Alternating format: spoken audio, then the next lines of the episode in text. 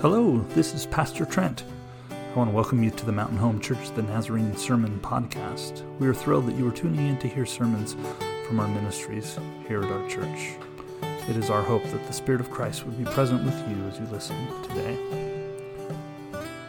I do want to take just a moment to invite you to reach out and connect with us. On our website, we have a way for you to do just that. You can visit www.mhnazarene.org slash connect and fill out a very brief form. There's a spot to leave contact info, ask questions, and even to request prayer. Also, be sure to indicate that you listen to us through our SoundCloud podcast to let us know where you're listening. May the Lord be with you this day. Grace and peace to you.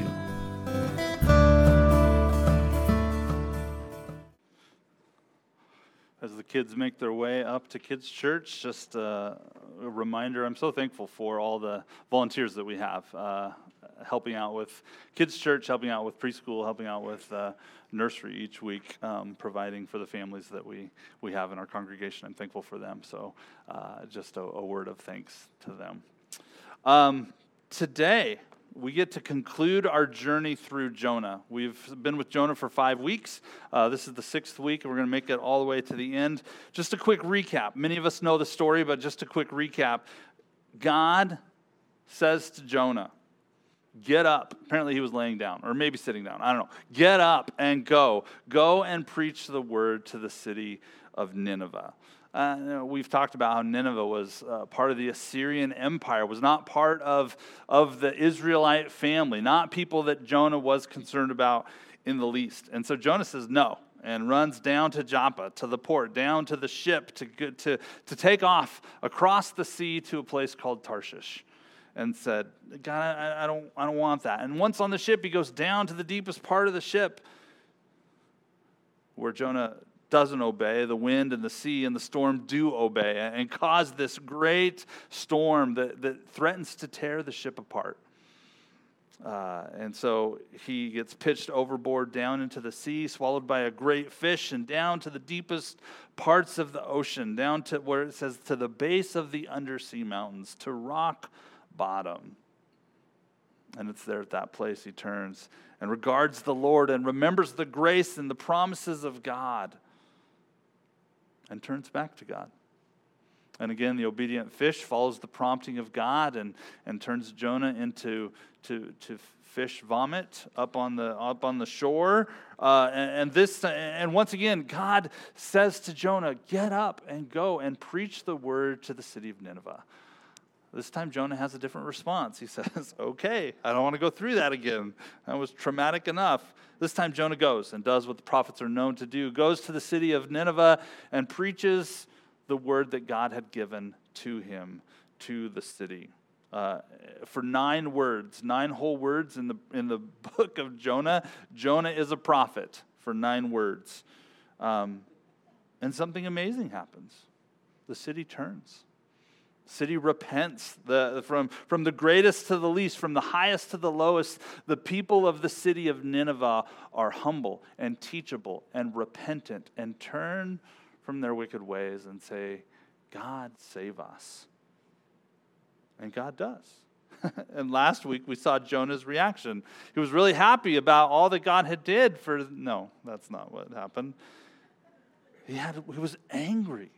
He encountered grief. This stubborn, recalcitrant, recalcitrant prophet says, This is why I ran in the first place, because I knew you were gracious, I knew you were compassionate. And I knew this was going to happen. Dang it. This is why I ran. Just kill me now, Jonah said last week. Today we get to finish off the book and see where, where Jonah takes us from, from this point out, okay? Um, turning to Jonah chapter 4, reading, uh, starting uh, in verse 4 and reading through the end of the chapter, verse 11. Out of respect for the reading of God's word, with those who are willing and able, please stand as we read together. A reading from Jonah chapter 4, starting in verse 4. The Lord responded, Is your anger a good thing?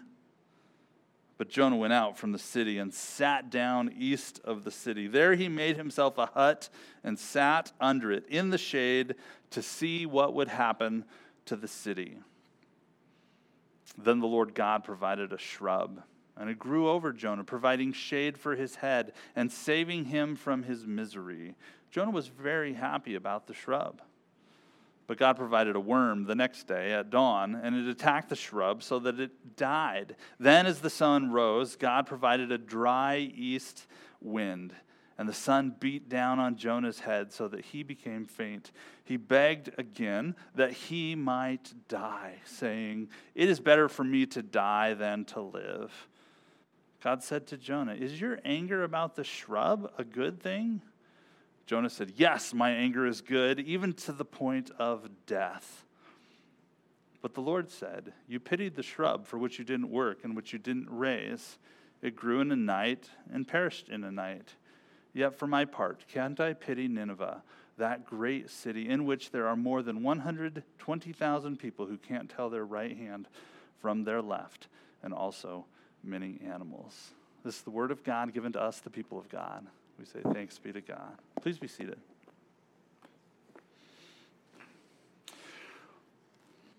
There are some great stories out there. I don't know what you think of when you think of a great story. There's some fantastic ones. I like sports stories. One of the reasons I like Olympics is they do a great job of telling the stories of some of these athletes who've come long distances or going long ways to, to reach this point. Um, there's this old s- sports movie called Rudy. Anybody know the, the movie Rudy? Okay, yeah, this this uh, football player that was a little shorter and a little lighter than most football players, but really wanted to play for Notre Dame, right? Spent two years kind of on the practice squad, I think, and eventually makes his way so he gets to dress down uh, and play a couple of, of downs um, uh, on his senior year for, for the University of Notre Dame. Um, what about the 1980 Olympic hockey team? Remember that at Lake Placid, California? The complete underdogs, this amateur college team up against uh, the Russian team. Uh, and there's a movie about that too. So movies are kind of the the the media or the or the telling of stories these days um, that, that's kind of popular, at least that I like. There's other stories, literature stories, uh, novels that we read, um, classic classic stories too. I think about um, Romeo and Juliet, right? Um, tragic tragedy of a story, uh, and yet a great story, one that's timeless, one that, that people have told and retold over and over again. One of the videos in our van is Gnomeo and Juliet, the, the, uh, the yard gnomes, the porcelain gnomes, do a Romeo and Juliet. Yes, I know, it's tragic. It's a tragedy. Um, but it's. Yeah. Do you like it? I mean, I've seen Sherlock Gnomes. Right. Do you like it? Good movie. Okay, there you go. A good movie based on a great story, right? Because it's timeless. Because everyone knows it. Um, my, my wife thinks there's a lot of great stories out there. Just watch the Hallmark Channel. Um, it's kind of the same story told over and over again, if you know the Hallmark movie genre. Um. But, but this word great shows up in the book of Jonah a lot. Uh, it- the word great shows up. It's the Hebrew word gadol, G A D O L, gadol. It starts in chapter 1, verse 2, where, where Nineveh is called the great city. The great city. In verse, uh, chapter 1, verse 4, it says, A great wind, a great storm threatened to break apart the ship. In verse 17 of that first chapter, there's a great fish that comes to swallow Jonah. Uh, in, in chapter 4, it emerges again. Um, it says that, that Jonah was greatly thankful. It doesn't show up as the word great in our English text, but it's the same word in the Hebrew text, gadol. He was so grateful for this vine that showed up.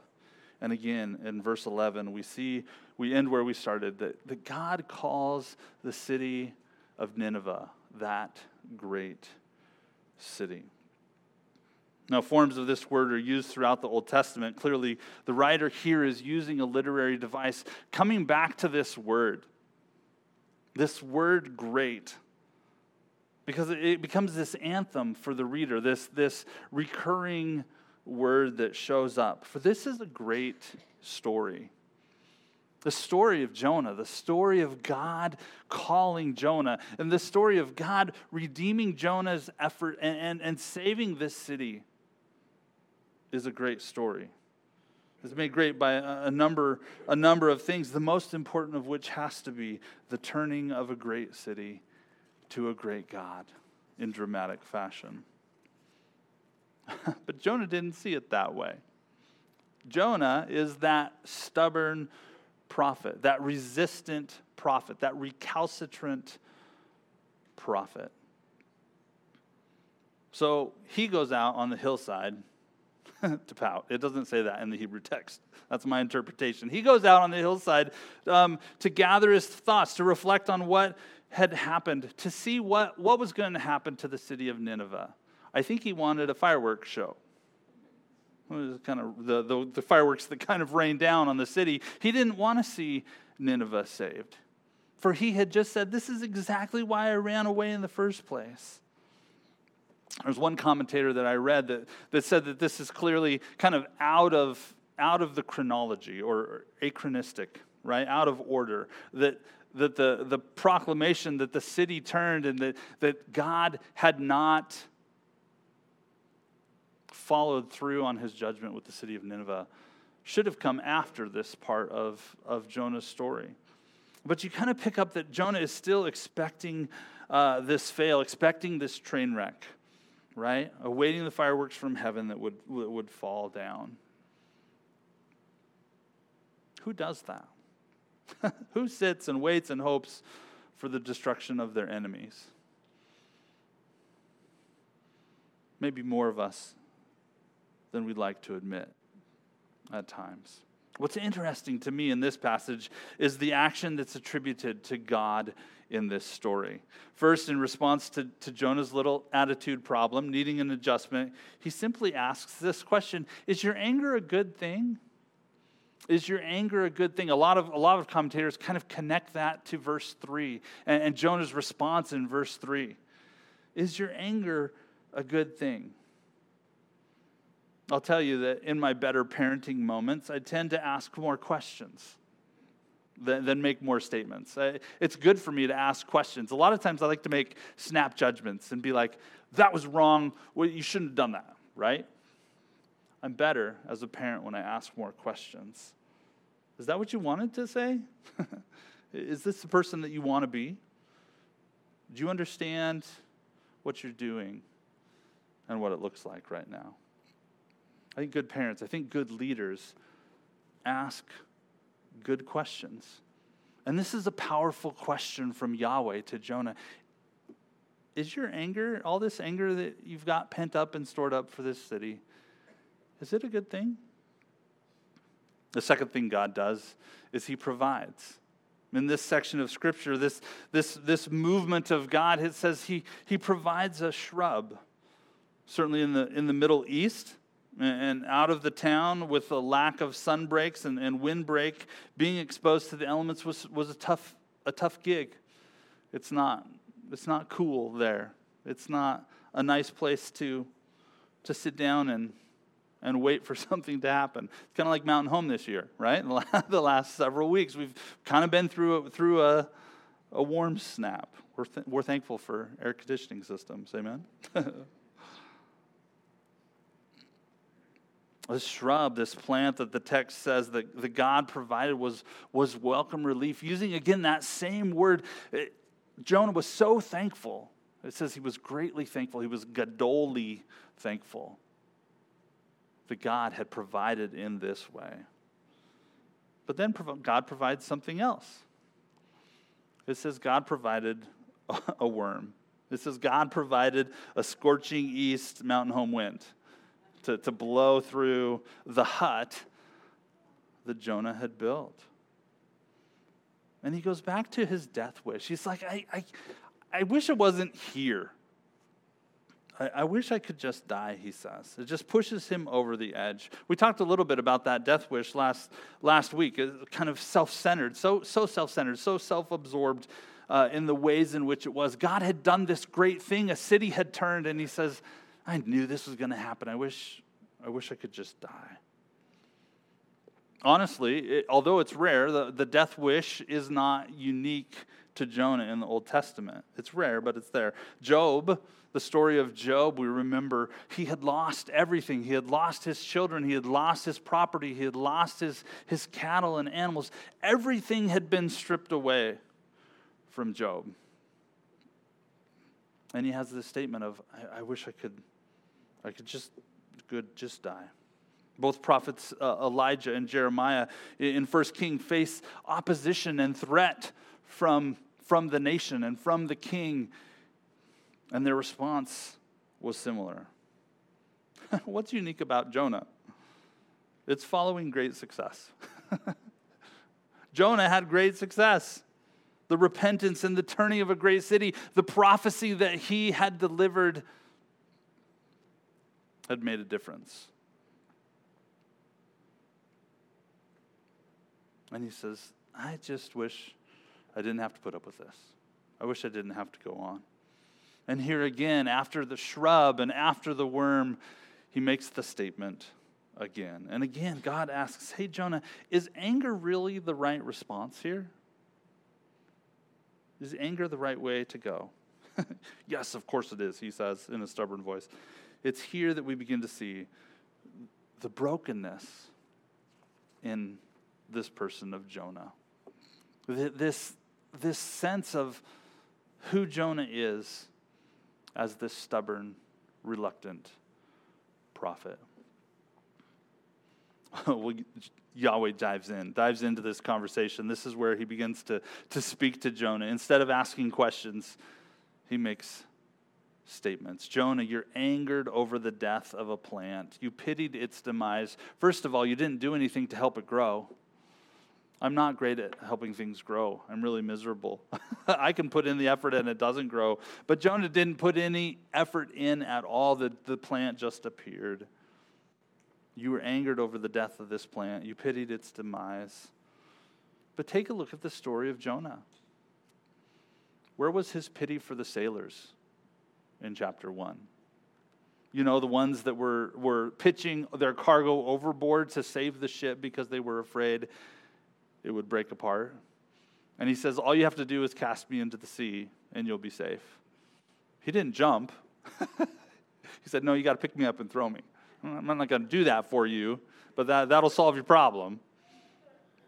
Where was his compassion for the sailors? Where was his compassion for the city of Nineveh? And yet it becomes clear that Jonah was not concerned about the plant he was concerned about the comfort that the plant brought. I won't worry about the sailors. I'm not too concerned about the 120,000 people of Nineveh. But this plant that brought me some shade and comfort, man, it's too bad that that's gone.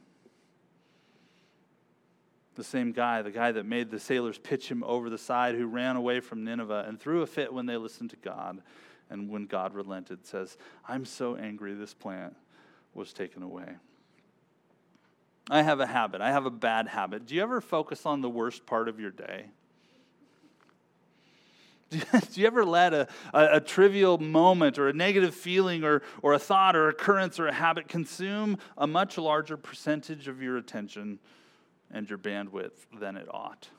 That's my bad habit that I'm confessing today. I can, I can let one negative moment just kind of become the fly in the ointment, right? That, that one piece that kind of poisons my day. Maybe it's a grumpy person. Maybe it's a, a silly gaffe I made, a disgruntled neighbor, a chore, or a task that I had to cover that wasn't mine. Whatever it is, I see that in Jonah. Focusing on this destruction of the shrub. Right after a city had been saved. Right after God had done his work, this man of God who had responded reluctantly to the call of God to preach the word to the city of Nineveh gets bent out of shape by this shrub. God has this way of bringing us back around. What is important here, Jonah? What about the people I called you to serve? What about them? For one moment, I want you to pause and consider these folks, these 120,000 folks. Yes, the sun is hot. Yes, it's beating down on your head, beginning to wilt you, probably sunburning the top of your head. But it's in these final verses of Jonah that we're invited to view this story from God's perspective and not Jonah's. And, as we do, as we're invited into that space to see this story from a different perspective, to see this story from, from God's perspective, The invitation for us is to look at our own stories through God's perspective and not our own. This prophetic book simply and abruptly ends in the, in the, in the midst of this cognitive dissonance, this, this question that kind of hangs in the balance. Yahweh asks the question of Jonah, and Jonah's silent. Jonah doesn't respond in his own book, he stays quiet with no answer for God, no answer for the question that Yahweh had given. We leave Jonah on that hill overlooking the city. He's waiting for the wrath of God to descend upon the city, and that wrath never comes. And the reader is left in this giant gap. How is Jonah going to respond? Will he learn the lesson? And the implication of the writer, the, the, the, the thing the writer is attempting to do becomes clear. The question is for you and for me as the reader.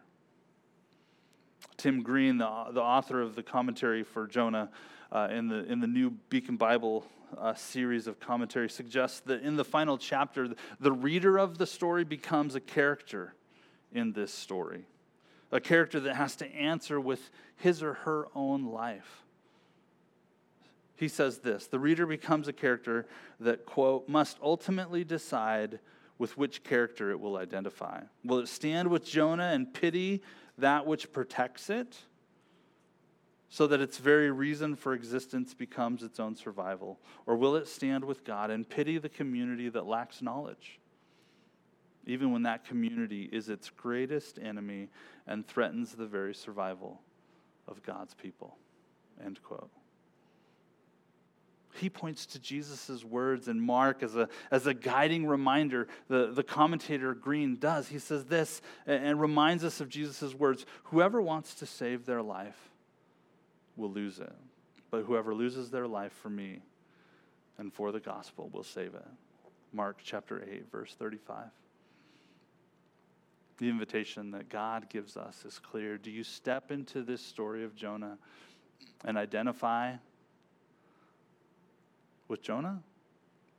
Identify with the people of Nineveh? Can we, can we as a people be concerned for the Ninevehs, the people of Nineveh in our lives?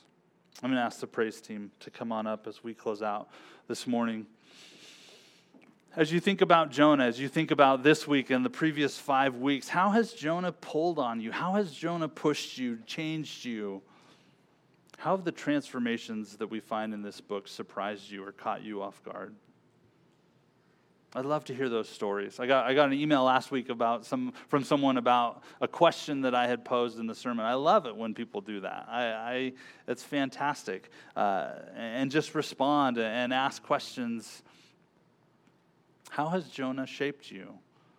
In this past series. I would love to hear it. We started this morning talking about this great story, this Gadol story. For God had not abandoned this city that was set up against God's people, but He sent a prophet, a stubborn, resistant, reluctant, recalcitrant, moody prophet. but Jonah showed up.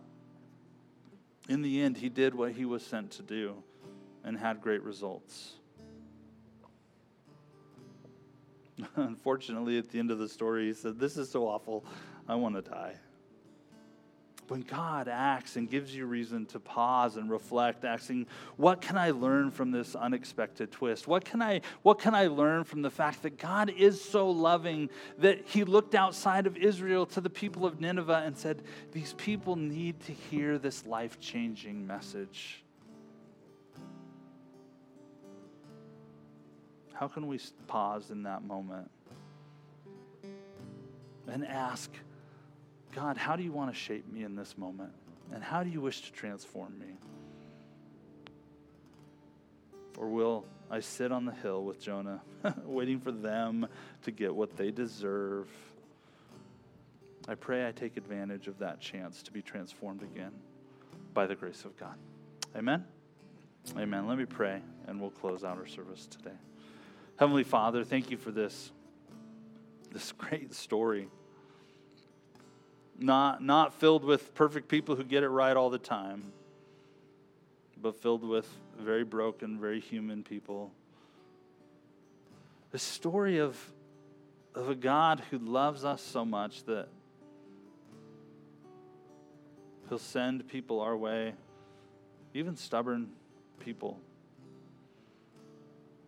Lord, where I'm stubborn, would you would you pursue me like you pursued Jonah? Stay after me like you stayed after Jonah. Lord, where there's people that I've written off, people that I don't want to go to, people that I struggle to have compassion for, will you send me to those places, to those Ninevehs, to speak your word and to offer your hope and to tell your great story to them? I pray we would be a people that are willing to be shaped and transformed and to call and to, to, to be called and to go in our world, in our community. May it be so, I pray, in Christ's name. Amen.